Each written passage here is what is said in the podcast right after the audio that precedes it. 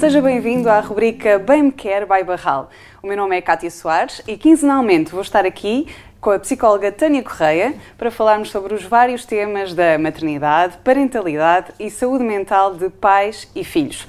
Connosco vamos ter a Barral, um parceiro muito especial que se preocupa também com estas temáticas, mas acima de tudo com o bem-estar das famílias.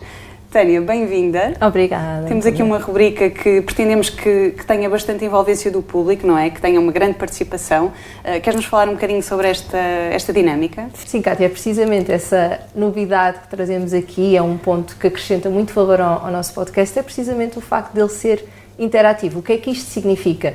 Ao longo aqui da semana vocês tiveram oportunidade de votar nestes temas que trazemos hoje aqui no Dia da Criança, um dia muito especial e já agora um beijinho aí para os pequenotes em casa. Um, e portanto vai ser um podcast que as pessoas durante a semana participaram, responderam a várias perguntas, responderam a sondagens e de acordo com aquilo que vocês nos deram, o conteúdo foi construído e estruturado. Portanto, ele é muito vosso, vocês fizeram parte disto. Além disso, também temos outra surpresa que é no final de cada episódio vocês vão ter esta oportunidade de ir à página outra vez, à 3Ms Menina Mulher Mãe, e podem também participar aqui em várias perguntas. Vamos ter um espaço para refletir sobre o que uhum. falámos hoje. São, vai ser ainda aqui alguma informação e juntos consolidarmos aquilo que foi aqui trabalhado. E é também com base nisso que surge aqui o tema deste primeiro episódio, que só podia ser um, não é? O princípio de tudo, uh, o momento em que recebemos um teste positivo, o momento em que descobrimos que vamos ser pais. É? Exatamente. É? Esse é aquele primeiro momento, aquele primeiro contacto, quando vemos aquelas riscas, aqueles Sim. riscas que nos dizem o positivo, uh, e é um momento em que 43% das pessoas nos disseram que uh, há aqui uma sensação de alegria muito intensa, uhum. porque sentem que, uau, é um milagre. Uh, algumas sentem finalmente conseguimos, porque para nem, nem todas as pessoas uhum. têm um processo claro. assim tão imediato, então é aquele momento de há vida dentro de mim. Há a sensação também de vamos construir a nossa família, porque para muitos de nós uh, nem todos temos essa parte tão resolvida. Alguns de nós ficamos com a sensação de que as coisas podiam funcionar de maneira diferente, a família podia ter aqui uma estrutura. Então, sentires que vais tu criar a tua própria estrutura uh, é também um momento obviamente muito especial para, para as pessoas. Mas sabes que não foi a percentagem mais alta que nós tivemos. Nós, uhum. uh, neste caso, havia a hipótese de dizer entre as várias emoções uh, qual é que era que sentiram, a alegria 43%, mas tínhamos também um misto daqui de emoções, uhum. que foi 48%. Portanto, ainda que seja muito frequente as pessoas sentirem esta alegria assim mais intensa, há também um outro lado que anda aí muito à volta do medo, da angústia, às vezes até do arrependimento, uh, que se vai equilibrar com a parte da, da felicidade. E, portanto, é essa a mensagem também que nós queremos passar hoje, que descobrir este positivo, sim, é um momento extremamente feliz, mas não tem que ser obrigatoriamente só marcado pela alegria. Uhum. Há também espaço para as outras emoções. Uh, aqui o pensamento mais comum das pessoas é o e agora? Uhum. Eu estou grávida, eu, mãe, pai, vamos ter um bebê e agora como é que vai ser a partir daqui? Se por um lado há alegria, há por outra a incerteza do, e o medo de como é que vai ser esse processo. Há também a questão de uh, será que eu vou ter sanidade mental para aguentar, todo este processo? Será que eu vou ter os recursos financeiros? Também é um ponto importante, uhum. que nós sabemos que uma criança uh, envolve aqui um investimento a vários níveis e um deles é o financeiro. Portanto, será que eu vou ter isso? Será que eu vou gostar do meu bebê? Também é muito comum as pessoas terem Sim. este receio. Será que o meu bebê vai gostar de mim? E quando é um segundo filho, muito mais, não é? Sim. Será que vou gostar como gosto, gosto do, do, primeiro? Do primeiro. É uhum. É mesmo muito frequente sentirem isto. Olha, e como é que se gera aqui este misto de, de, emoções, de pensamentos, não é? Como é que é possível gerir isso de forma harmoniosa? Sim, claro que eu para gerir alguma coisa, eu primeiro tenho que identificar o que Sim. é que se passa comigo. E este é um problema que nós temos enquanto sociedade e que se reflete também aqui na parte da maternidade, que é as pessoas uh, não sabem o que é que estão a sentir ao certo, ou às vezes até suspeitam, mas como sentem que não é suposto sentirem isso, uh, a tendência delas é abafar as emoções, porque se eu vou a uma rede social, se eu falo com amigas e todas dizem Uau, descobri que estou grávida, isto é maravilhoso, e é só lá de cor-de-rosa, eu não vou sentir muito à vontade para dizer olha, mas eu estou com medo de não gostar do meu bebê, ou eu tenho aqui alguns Faz o medo do julgamento, não é? Exatamente, portanto, isso vai fazer com que as pessoas, mesmo dentro delas, quando vêm estas emoções ou estes pensamentos que eu dizia há pouco, rapidamente sintam que, não, eu tenho que abafar isto, isto não é suposto, eu não uhum. posso sentir. quase como se eu pensar isso significasse que eu não vou ser uma boa mãe ou um uhum. bom pai, que não me vou entregar. Quase que nos julgamos a nós próprios, não é? Uhum, sim, esse misto entre eu julgar-me a mim, eu sentir que sou julgado pelos outros, leva a que as pessoas abafem emoções. Tudo o que é abafar emoções é uma porta aberta para quê? Para a ansiedade. Uhum. A ansiedade, ela vive muito destas emoções que nós vamos, vamos dizer aqui, engolindo uhum. uh, e abafando, e ela vai crescendo e crescendo e crescendo. Se nós tivermos esta capacidade de identificar a emoção de é natural eu estar com medo, e aproveito até para dizer, mais do que natural, é adaptativo. Uhum. O medo é extremamente útil quando nós descobrimos algo novo há esta, às vezes, noção assim eh, mais social de que o medo está uh, muito atribuído a acontecimentos uh, mais negativos e que ele me diz para fugir numa situação que não é boa para mim e isso não é verdade. O medo muitas vezes surge só para dizer, olha, isto que se vai passar aqui é novo para ti, portanto, eu vou ter que te pôr mais atenta ou atento ao que se passa à tua volta, tudo o que são pequenas informações, repara, se eu não estiver grávida, se calhar passa uma notícia qualquer importante sobre gravidez na televisão, uma revista, e eu nem vou pegar naquilo que não estou atenta. O medo deixa-nos como se fosse um mecanismo, assim, uma espécie de interruptor que se liga rapidamente. Uhum. Sempre que alguma coisa ligada ao tema, por exemplo, da maternidade, da parentalidade aparece, rapidamente eu consigo ir buscar essas informações e aproveitá-las. Portanto, o meu sistema fica a funcionar mais rápido, é mais eficaz. Portanto, é extremamente saudável que as pessoas, quando descobrem, tenham esta possibilidade também de sentir medo. Uhum. Medo é diferente de pânico, ok? Não é a mesma coisa. O pânico, ele desorganiza-me, ele vai-me deixar paralisada. O medo, não.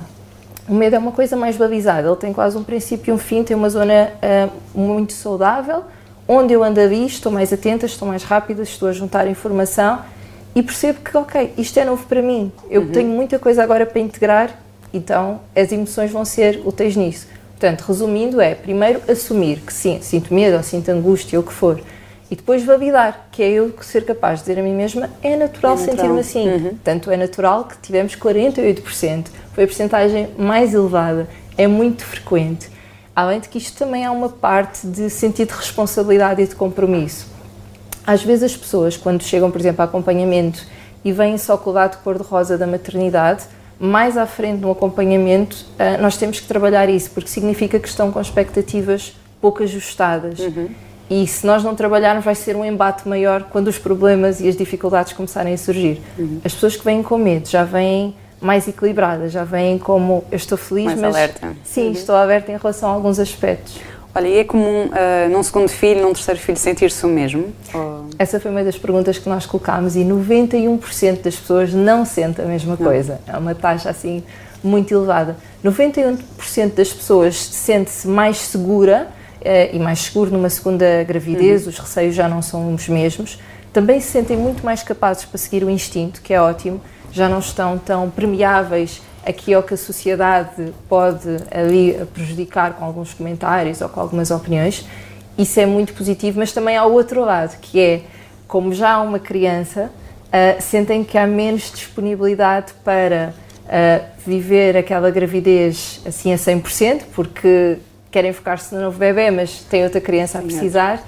E às vezes também sentem que isso altera um bocadinho a conexão com o bebê. Recordam a primeira gravidez e havia ali uma ligação que era mais imediata e numa segunda sentem a ligação. Alguma tendência a comparar também, não é? Sim, exatamente, sim, sentem a ligação e há essa comparação de mas a ligação não está a ser igual porque eu já tenho aqui esta sim. criança e o tal medo, não é? De às vezes nem se conseguem entregar ao novo bebê porque há aquela culpa a dizer ai, se tu gostas então mais deste uhum. bebê do que gostaste do outro, ou se tu não gostares deste, porque só vais conseguir gostar do outro. Então, nem sempre a entrega ao início consegue ser igual. E achas que é, é, também o facto de não sabermos muito bem o que é que estamos a sentir no momento e também de vermos as mudanças que faz uh, no processo de contar uh, aos outros, à família, aos amigos, que faz com que tenhamos algum receio e não contemos logo? Sim. Uh, são poucas as pessoas que contam imediatamente, tivemos só uhum. 16%. É que assim que sabe, assim que vê o teste positivo, vai logo contar. Não consegue esconder, não é? Exatamente, sim, é assim mais por impulso. Depois temos ali 22% que conta antes dos 3 meses, uhum. sendo que os 3 meses é aquela barreira que todos nós conhecemos, onde sabemos que a probabilidade de poder haver algum problema com o bebê, haver um aborto espontâneo, eh, é sempre maior.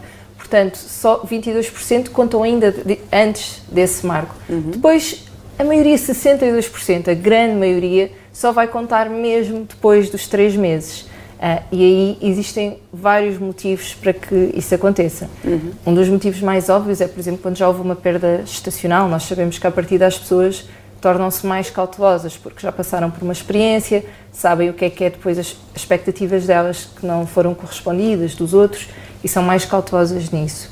Uh, um motivo que apareceu, e não sei se, se é assim tão expectável, foi a parte da superstição. Muitas pessoas continuam a não contar porque acham que dá azar.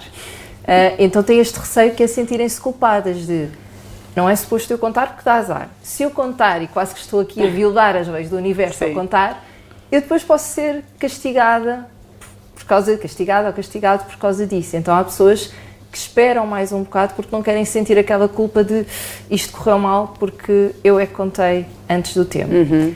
Pronto, fora estes aspectos, eu acho que assim o aspecto mais central nisto tudo é o papel que a sociedade continua a ter e que leva a que os pais não se sintam também confortáveis para partilhar mais cedo. Uhum. Porquê? Se eu partilhar mais cedo, e tive muitos relatos, e tenho também nos acompanhamentos muitos relatos sobre isso, eu depois vou ter de lidar com aquilo que as pessoas têm a dizer sobre o assunto, caso exista uma perda. E continuam a existir assim frases muito desagradáveis que são ditas após uma perda. Eu acredito que a maioria seja com a, maior, com a melhor das intenções, não é? De tentar ajudar aquela mulher ou aquele homem, aquela mãe ou aquele pai, porque já tiveram grávidos, já são mãe e pai, a lidar com a situação, mas o efeito não é esse. Eu dizer que, deixa lá, uh, é rápido, daqui a uns tempos tu já, já vão ter outro bebê. Como se aquele amor pudesse ser substituído. substituído. Uhum. Uh, e isto magoou muito, porque aquele ser foi tão especial para aqueles pais, independentemente do tamanho. Não interessa se eram 4 semanas, se eram 24, se eram 34, não interessa. Aquele ser era o resultado do amor daqueles pais, portanto era um ser especial e nada o vai substituir. Fora isso, também depois há às vezes muitas perguntas, porque se alguém souber que eu passei por uma perda, se calhar dali uns tempos começam-me a perguntar, então já estou a tentar, aí porquê é que ainda não está a acontecer? E já experimentaram isto, e já uhum. foram falar com o profissional X, uh, e começa a haver ali uma pressão de todos os meses uh, em torno disto, não é? Sobre como é que estamos a, aqui a gerir esta parte, e é muita pressão para, para os pais. E fora isso todo, todo este papel da sociedade que às vezes não é capaz de validar o que os pais estão a sentir, também leva a que as pessoas não se sintam muito confortáveis para partilhar, porque vão ter às vezes até de lidar com o sofrimento dos outros uhum. e nós sabemos, acho que algumas pessoas que nos estão aqui a ver e ouvir vão identificar-se. Um, há pessoas às vezes à nossa volta que quando nós contamos assim uma notícia menos boa, transformam aquilo quase no assunto delas e nós temos mais trabalho depois a regulá-las a elas até do que a regularmos a nós. De, meu Deus, por exemplo, algumas pessoas quando contam aos pais já não vou dormir e agora como é que vai ser e isto é, é muito trágico e então as pessoas têm que parar o processo delas para dar o apoio aos outros e só depois é que voltam a poder focar-se nelas. Uhum. Portanto, aqui eu tenho dois problemas, tenho o meu e o do outro. Sim. Para isso eu não conto e passo só a ter, só a ter o, meu. o meu para gerir. Ou outros comentários de não fiques triste, isso vai passar, esta, esta dificuldade em validar, em dar espaço aos pais para se expressarem abertamente, leva a que muitas vezes as pessoas prefiram esperar mais um bocado, ter mais certezas e só depois partilhar. E enquanto sociedade, há assim alguma coisa que, que, possamos fazer para os pais se sentirem mais, mais confortáveis nesta, nesta fase que atravessam? Uhum.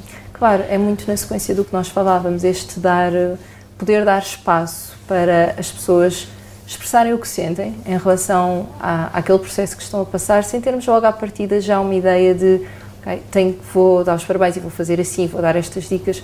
Podermos dar este espaço, as pessoas expressam e logo ajustamos o nosso discurso uh, de acordo com o que elas nos dão e até esta visão de que nem toda a gente vai estar a viver o processo de maneira igual. Alguns vão estar mais nos 43%, Sim. outros vão estar mais nos 48%, outros vão estar até nas percentagens mais reduzidas, como algumas pessoas ficam tristes, efetivamente, porque não era planeado, ou porque até foi planeado, mas entretanto há ali uma mudança de vida e já não faz sentido como estava a fazer inicialmente. Isso também é válido.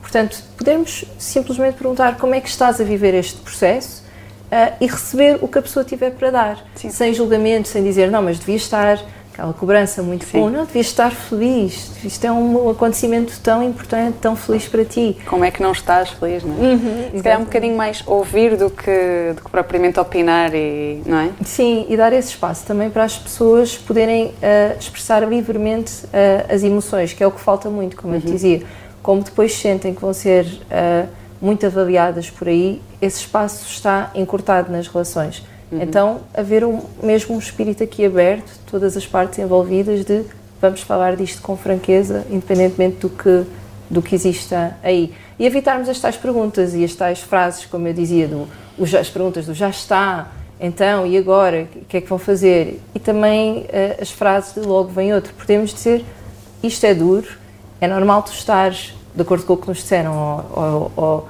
ou podes estar angustiado, ou quando há uma perda podes estar triste, o que, o que nos devolverem, e, e, dar esse espaço. É normal sentir-te assim, é uhum. válido. Se é o que tu sentes, é suficiente para mim para ser válido. Não precisa de ser igual ao que eu sentiria para ser válido, não precisa de ser o que eu acho ideal tu sentir. Basta ser teu, pertence-te, já faz sentido. Acho que já podemos também revelar o tema do próximo episódio. Eh, que no fundo será sobre a gravidez uh, propriamente dita, ou se quisermos o estado de graça, não é? No fundo há muita gente que usa esta expressão e vamos tentar perceber com a psicóloga Tânia Correia se é mesmo assim ou se, se esta expressão é válida mesmo para, para todas as mulheres. Uh, por isso já sabe, não perca o próximo episódio da nossa rubrica Bem Me Quer Vai Barral.